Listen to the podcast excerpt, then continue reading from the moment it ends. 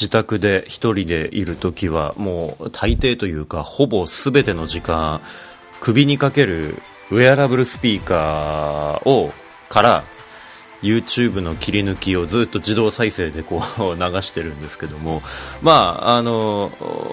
ひろゆきさんの切り抜き、あとひろゆきさんの相方なのかな？わかんないけど、あの、ひげおやじさんの単独のやつとかよく聞いてます。はい。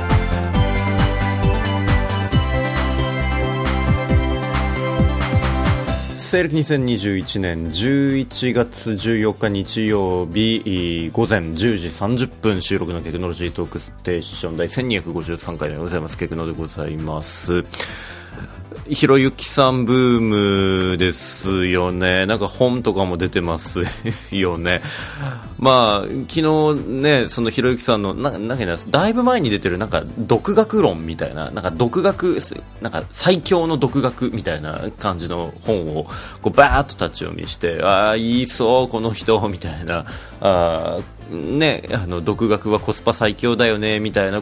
一方で、えー、なんていうか独学の効率の悪さというかやっぱり頭下げてお願いしますで学校とかで教わった方がいいよねみたいな面もあるよねみたいなところとか、うん、まあ別になんかこうなるほどって思うような話ではないんですけれどもなんかひろゆきさんの話を聞いててスカッとする部分となんか自分に刺さる言葉がありますよね。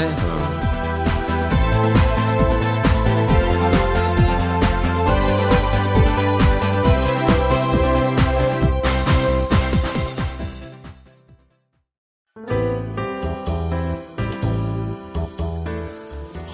ということで、まあ、ひろゆきさん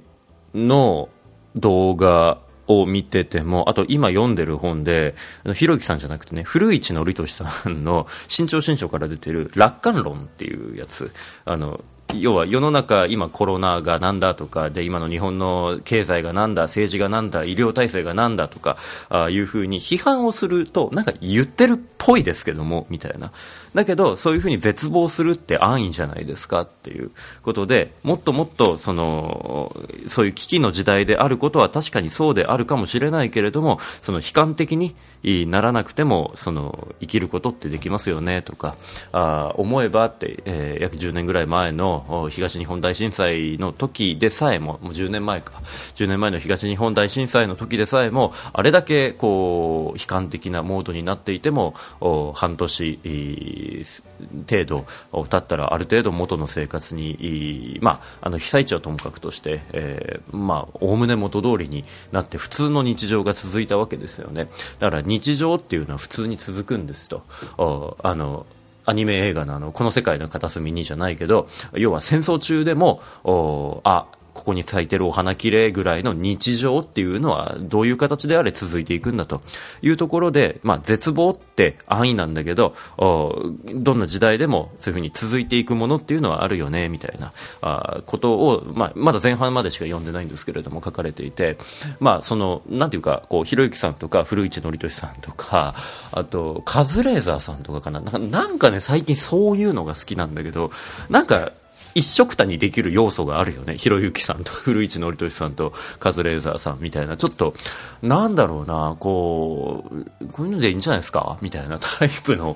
人の言葉にこう刺さる時期っていうのがあるような気がしてて、うん、今ちょっと僕がその時期なんですけれども、うん、いや、なんかね、こう、まあ、まあ僕は自分を真面目系クズであり、こう、意識高い系の意識低いやつみたいな感じで、あ意識、意識高い系の意識低く、能力も低いやつなんだが、自分はね。が、なんかこう、なんだろうな、自己啓発的な感じで、こう、麻薬なんだよね。ああいう彼らの言葉みたいなものが。うん。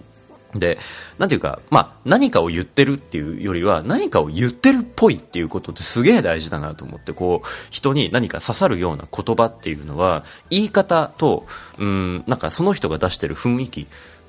大丈夫ですか？みたいなこう。こういうことやってるとバカなんですよね？みたいなことを軽く言って、そう、いう雰囲気。だからなんか、僕の、なんか、皆さんはどどう思います？ひろゆきさんとかカズレーザーさん。なんとなく似通ってる部分って僕はあるように感じててで古市さんもそうなんだけど、うん、はい。なん、うん、でそういう何かその批判をすることとかじゃなくて何かを言ってるっぽいこと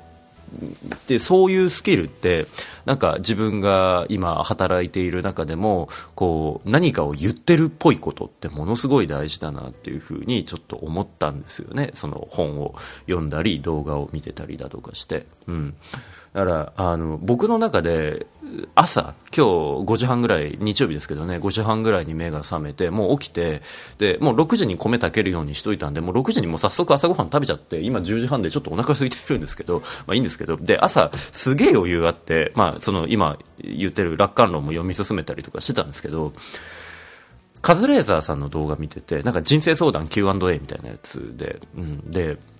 なるほどなってって思ったのが、確かに僕ももやもやしていたことではあったんだけれども、一度きりの人生だから、まあ、リスク取ってでもやりたいことやろうみたいな、あことをすごくよく言われるじゃないですか。一度きりの人生なんだから思い切ってみたいな、あことを言うんだけれども、僕はその辺がものすごくもやもやしていて、やっぱり変化が怖くて、えー、やっぱ変わるってものすごくエネルギーがいって、やっぱ今が楽しいなら今のままでよくないって。だからまあ僕はまあ数年おきにね人事異動で北海道いろんなところを転々するような職業になってるけどあのまあさっさとそんなのやめればいいんだけど移動のない職業に付き合いいいんだけどやっぱり環境の変化ってものすごいストレスなんですよね。変わりたくない。もうお前の家一生ここなってもし言われたとしてもよかったってちょっと思っちゃうぐらいの感じなんですよね。それは前、北海道の右下の方に住んでた時、今札幌の隣町だから、今の方が全然生活は、あの、なんていうか娯楽も多いし、いいんだけど、それでも北海道右下に今戻って、前の職場に戻って、お前一生ここなって言われても、全然嫌じゃないというか、うん、いうふうには思うんで、たまたまいい場所だったっていうのもあるのかもしれないんだけどさ。で、まあ、何が言いたかったかっていうとそのカズレーザーさんがその一度きりの人生なんだからあ思い切ってじゃなくてえ今が楽しいんだからそので一度きりの人生なんだからあなんていうかだらだら過ごしたくないですかっていやこれがもし生まれ変わりがあるんだと言うんであれば、いや、頑張りますよと。ね、仮にリスク取って失敗したとしても、まあ次の人生はとかっていうふうにやれるし、えー今の人生は全力で頑張ります。で、次の人生でだらっとしよう、みたいなことできるけれども、だって一度きりなんでしょ？一度きりだったら苦労したくないからずっとダラダラしてればいいんじゃないですかね、みたいなこと言われた時に、な、なんだろうな、俺が言うとなんか刺さらないんだけど、わ、わかる？多分ね、俺のニュアンスじゃないんだよね。カズレーザーさんのニュアンスだと今のってすごい突き刺さるんだけど、うん。だからこれって、その、なんていうか、こう何を言うかよりも誰が言うかってものすごく大事で、まあ、そそんなのなんて世の中絶対そうじゃないですか。あなんていうかこう目上の尊敬する人に言われて刺さる言葉となんかこう同同期のやつらに言われることではまあね上から言われて刺さる時もあればね、同じことを言われても同期から言われた方が刺さるようなことだってあるじゃないですかだからそうそういうもんで、ね、さっきお前同じこと他のやつらにも言われてたぞみたいなことになっても、なんていうか、そいつに言われるから刺さるみたいな、そいつの言い方、ニュアンスだから刺さるみたいなことってあって、多分僕も、いや、少なくとも今聞いてくださってるリスナーさんの中には、僕が言うから刺さる言葉っていうのもあったらいいななんて思いますけど、うん。別に僕だってひろゆきさんとかカズレーザーさんとか古市さんみたいになりたいわけではないけれど、なんていうか、そういう何か、何かを言ってるっぽい人でありたいような気はしますね。何かを言いたいのではないんですよ、別に。何かを言ってるっぽい人。うん、なんかその、ぽい人、ぽいって大事だなっていうか、そこで、なんていうか、こう、取り繕えるな、みたいな。うん、まあそこも自分の見栄というか、こう、能力低いのにプライドだけあるような自分っていうところがもともとの発端なんだろうなという気がするんだけれどもね、はい。まあ、とふと思った話を10分ほどお話しさせていただきました。以上です。気をつけ。お疲れ様でした。